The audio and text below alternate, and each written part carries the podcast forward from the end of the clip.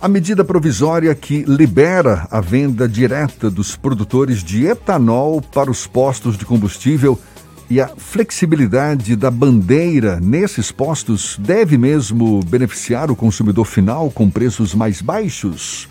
Certamente é um assunto que interessa não só aos consumidores finais, mas também aos donos de postos de combustíveis. E é sobre o assunto que a gente conversa agora com o diretor executivo da Associação Brasileira de Revendedores de Combustíveis Independentes e Livres, Abril Livre, Abre Livre, melhor dizendo, Rodrigo Zingales, nosso convidado aqui no Issa Bahia. Seja bem-vindo. Bom dia, Rodrigo.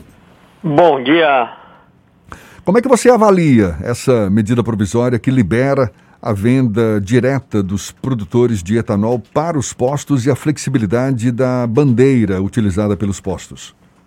Então, acho que é um primeiro grande passo que o, o governo federal deu para tentar, de alguma forma, abaixar o preço dos combustíveis em nosso país. Porque realmente o que tem acontecido nos últimos, no, nos últimos meses ou até anos foi um aumento exacerbado do, do valor da, da gasolina, principalmente, e seguindo um pouco também do etanol. Na prática, explica para a gente como é que deve ser feita essa equação aí que pode resultar num preço mais baixo do combustível. Então vamos lá, vamos, vamos por partes. Vamos primeiro falar do, do etanol, né? É, o que, que hoje eu tenho no mercado? Eu tenho é, uma usina de açúcar e álcool que produz o etanol hidratado tá? Esse, esse etanol hidratado produzido, ele deve seguir as especificações da ANP. Então, essa usina hoje, ela é obrigada a vender o etanol para uma distribuidora. A distribuidora nada mais faz do que retirar o etanol da usina, colocar em um tanque em sua base de distribuição e transferir o mesmo produto para um posto é, de combustível, tá? Então, com a venda direta, o que, que vai acontecer? É, aqueles postos que quiserem, ou, e aquelas usinas também que quiserem, vão poder negociar diretamente um com o outro, um com outra. E aí vai retirar desta cadeia, digamos, o pedágio da distribuidora. Então, por exemplo, se na formação dos preços, parece que tem um estudo do Itaú BBA, que na formação do preço do, do etanol, a, a, distribuidora é responsável por 40 centavos, né? Então, o que, que vai acontecer? É, é, na negociação entre usina e posto, é, até um pode, a usina pode cobrar um pouco mais caro, mas certamente não chegará aos 40 centavos é, a maior. E aí o posto vai poder negociar diretamente com a usina, retirar da usina o etanol e abastecer o tanque do posto. Com isso, vai ter uma economia, vamos dizer, grosso modo, de 40 centavos. Os impactos sobre os preços não serão limitados a postos mais próximos das usinas de produção de etanol? Isso sim é, é, é uma realidade, é uma verdade. É, e, e, e, aí o que, que vai acontecer? As distribuidoras, aí o governo vai ter que trabalhar em relação a isso, a possibilitar a entrada de novas distribuidoras em lugares mais distantes do etanol. Então não seria um resultado a curto prazo esse de tanto de preços mais baixos como a própria concorrência, não é, no setor de combustíveis que seria mais acirrada, digamos assim. Exatamente, é por isso que eu disse, é um primeiro grande passo. Outros passos devem ser tomados, como por exemplo, é, o, o, o, o governo regular as bases de distribuição. Então hoje, a, o que, que como funciona essa base de distribuição? É, as, as distribuidoras elas, são, elas acabam adquirindo áreas para construir uma base de distribuição ou então elas, sublo, elas locam áreas é, é, com tanques de terceiros. E, e, e, e, aí elas usam essas bases para poder armazenar os combustíveis e poder usar essas bases para entregar aos postos. Hoje, a maioria das bases está na mão das três grandes distribuidoras do país, que seria a Raiz Enchel, a BR e a Ipiranga. Então, o governo vai precisar também pensar em como garantir aos, às distribuidoras menores o acesso a essas bases. E garantindo o acesso a essas bases, eh, eu vou ter mais distribuidoras eh, competindo pela compra do etanol e, e vendendo produtos combustíveis para os postos. Quando essa medida provisória foi anunciada, foi feita uma grande festa dizendo que isso chegaria aos consumidores num curto ou médio prazo, até porque, como é uma medida provisória, ela tem um prazo muito específico de validade já estabelecido na legislação. Será possível ter impacto no bolso dos consumidores ainda durante a vigência da MP? Então, é, eu, eu pessoalmente acredito que sim. Aí vai, vai, vai depender muito das ações das usinas. Então, as usinas que já estiverem adequadas para poder fazer essa venda direta, elas já poderiam estar fazendo, procurando postos e vendendo aos postos é, a preços mais baixos. E esse valor para o consumidor representaria, é possível estimar de quantos por cento o consumidor teria esse impacto? Então, como eu disse, é, o Itaú BBA, eles é, é, publicaram um estudo que a, a, a, participação da distribuidora no preço total do etanol seria de 40 centavos. Então, vamos dizer que, grosso modo, é, é, teria um espaço entre 0 e 40 centavos para baixar o preço do etanol. E aí, consequentemente, é um efeito cascata.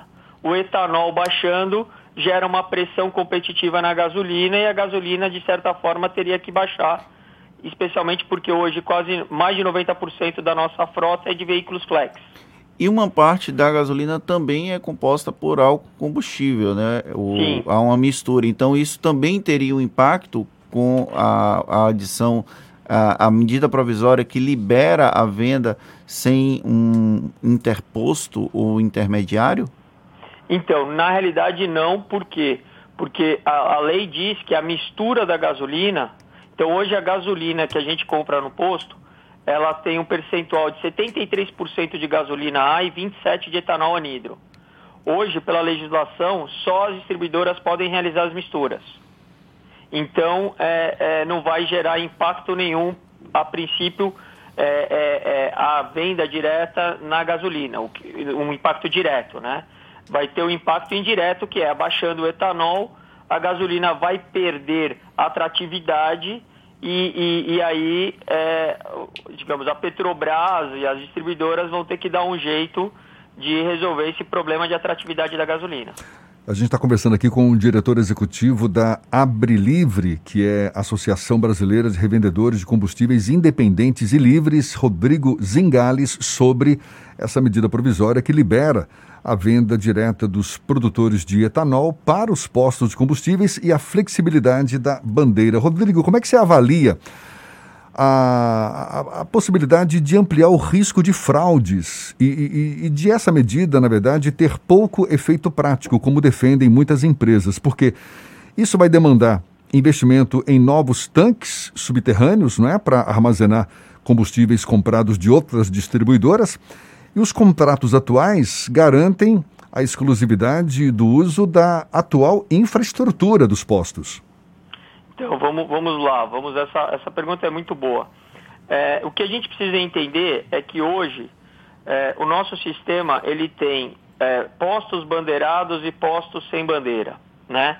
Um contrato dos postos bandeirados é um contrato de exclusividade, onde a, distribu a distribuidora ela, ela vende para o posto, só que com detalhe, essa exclusividade é só por parte do posto, porque a distribuidora bandeirada ela pode vender para um posto da sua bandeira ou para um posto sem bandeira. E o que a gente vê no mercado é que ela acaba as principais distribuidoras acabam vendendo para os postos sem bandeira a preços menores do que ela vende para o posto da sua própria bandeira, o que é, é absolutamente ilógico do ponto de vista do contrato de exclusividade. É, e aí o que, que acontece? Nem todos os postos, a, os tanques é de propriedade da distribuidora. Muitos postos são donos dos próprios tanques. Então o que, que a gente está discutindo com a ANP em relação à regulamentação dessa flexibilização da bomba? Que na realidade ela não pode ser pela bomba, mas ela tem que ser pelo bico. Por quê? O que, que é a bomba? Quando a gente entra, a bomba é, é, digamos, aquela caixa, que tem o um númerozinho, o preço, etc. Só que a gente repara que em cada bomba eu tenho é, pelo menos dois ou quatro bicos para fazer o enchimento do tanque. Então o que a gente está dizendo é o seguinte: se for pela bomba, eu, eu vou acabar é, é, gerando um problema para os consumidores, um problema para o posto, que é ele vai praticamente desativar. Se eu tenho quatro bicos na bomba, eu vou acabar desativando três bicos e só usando um. Então o que a gente está propondo é que seja, é, é, digamos, a flexibilidade por bico de bomba. Então eu posso ter três bombas e em cada uma das bombas eu posso ter três, três bicos vendendo combustível da distribuidora bandeirada e uma bomba e um bico vendendo combustível, vamos chamar de terceiros, né? E aí o que, que vai acontecer? É, eu vou evitar, é, digamos assim, congestionamento na entrada do posto, é, eu vou é, favorecer a possibilidade de aumentar o volume de venda de, de combustível mais barato é, e, e também é, garantir é, para o consumidor um, um, melhor acesso a esse combustível. Para a gente encerrar, Rodrigo, parece que ainda não há consenso entre os postos de combustíveis, não é? A própria FE Combustíveis, a Federação Brasileira de Comércio Varejista de Combustíveis e Lubrificantes, já se posicionou contra a medida, prevendo um acirramento dos conflitos entre revendedores e distribuidores. Como é que você avalia isso? Então, o conflito, é, é, assim, eu não consigo entender a razão da Combustível ter se posicionado contrariamente. O conflito dos, dos revendedores bandeira, bandeirados já existe, exatamente porque hoje eles estão atrelados a esse contrato de exclusividade, acabam pagando mais caro pelo produto e, consequentemente, perdendo competitividade em relação ao mercado. Então, é, é, essa medida ela vai favorecer, sim, os bandeirados que vão, vão ter maior poder de barganha na negociação com as distribuidoras. Claro que a distribuidora, ela, para ela, vai ser péssimo isso, porque ela vai perder margem. Para vo vocês terem uma ideia, nos últimos seis, sete anos, a, a, a margem, a margem é, é, bruta e líquida das principais distribuidoras aumentou consideravelmente. Então, por quê? Porque em relação aos contratos, elas adotam uma posição de monopólio. Como o, o revendedor não pode comprar de terceiros hoje, ela coloca o preço que ela bem entender. Os contratos das distribuidoras não têm um preço definido. Então, é isso que está gerando todo o conflito e essa medida provisória, ela vem exatamente para flexibilizar e, tal, e talvez minimizar esse conflito, dando maior poder de barganha para os postos na negociação, ou seja, comprando mais barato o produto e, consequentemente, vendendo a preço mais baixo para os consumidores. Rodrigo Zingales, que é diretor executivo da Abre Livre, Associação Brasileira de Revendedores de Combustíveis Independentes e Livres. Muito obrigado pela sua disponibilidade. Um bom eu dia. Agradeço, um bom dia a todos.